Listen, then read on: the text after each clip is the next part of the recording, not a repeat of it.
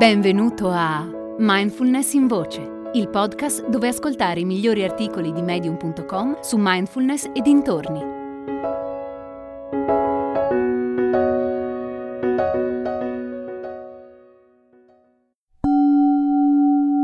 Questo podcast è disponibile anche sui dispositivi vocali Amazon Alexa. Ascoltalo dicendo Alexa, apri Mindfulness in voce. Per informazioni visita mindfulnessbergamo.net barra Alexa. Mindfulness non è silenziare la mente di Duncan Riach. Parlo spesso di mindfulness e meditazione con le persone. Ormai mi considerano un esperto in materia, forse perché ho praticato tanto e forse anche perché sulla meditazione ho idee un po' diverse dalla maggior parte di quelli che ne parlano e ne scrivono. Quando parlo di meditazione con qualcuno, passo molto tempo a sfatare falsi miti.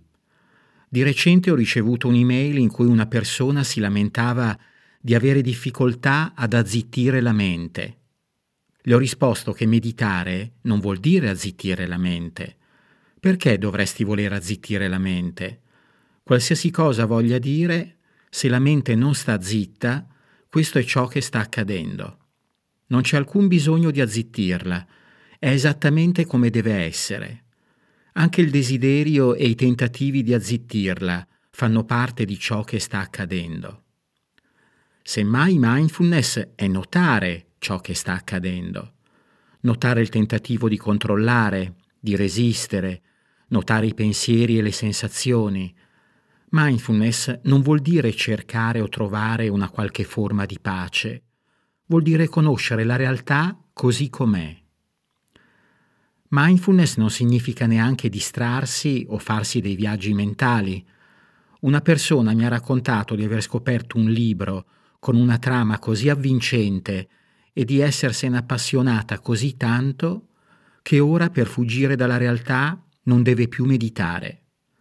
Ma meditare è l'opposto di fuggire dalla realtà. Meditare è stare con tutto ciò che accade e notarlo, non evitarlo.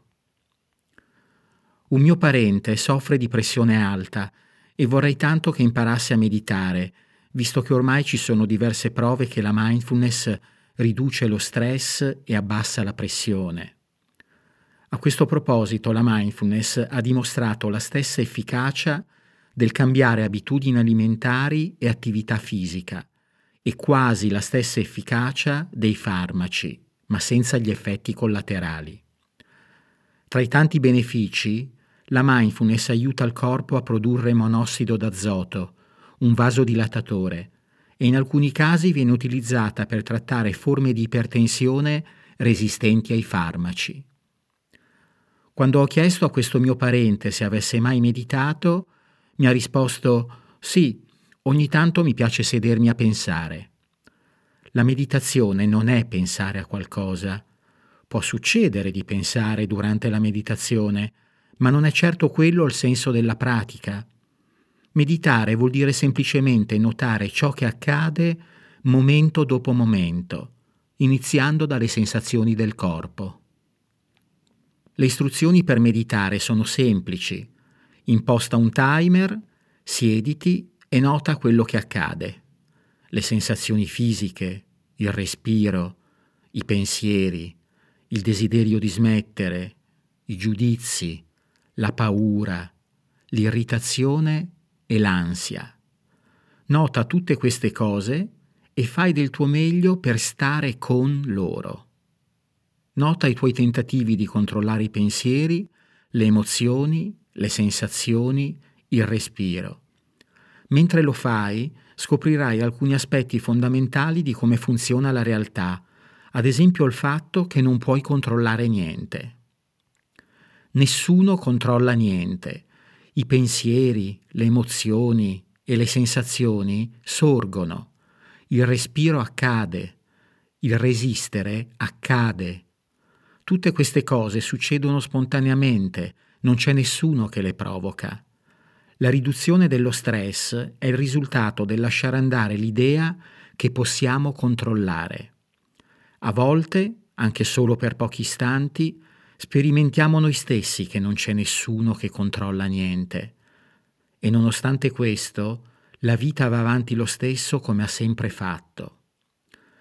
La scoperta ultima è che non c'è e non c'è mai stato alcun io.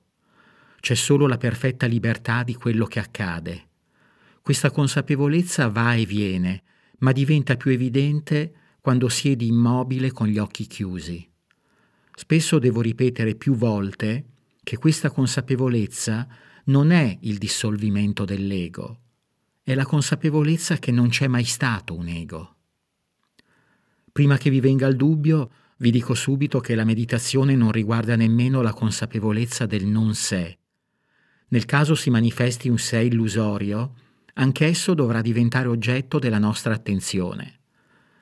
Alla fine l'essenza della meditazione è l'equanimità, essere consapevoli di ciò che accade, senza reagire, senza respingere né afferrare e senza combattere. E se anche evitiamo, afferriamo o combattiamo, notiamolo. Non c'è modo di controllare alcunché. In realtà non controlliamo nulla. La meditazione può aprirci gli occhi all'armonia della vita, può ridurre stress e pressione, può aumentare creatività e concentrazione. Perde però di efficacia se la pratichiamo per raggiungere un obiettivo secondo un programma stabilito, sempre che esista qualcuno in grado di farlo.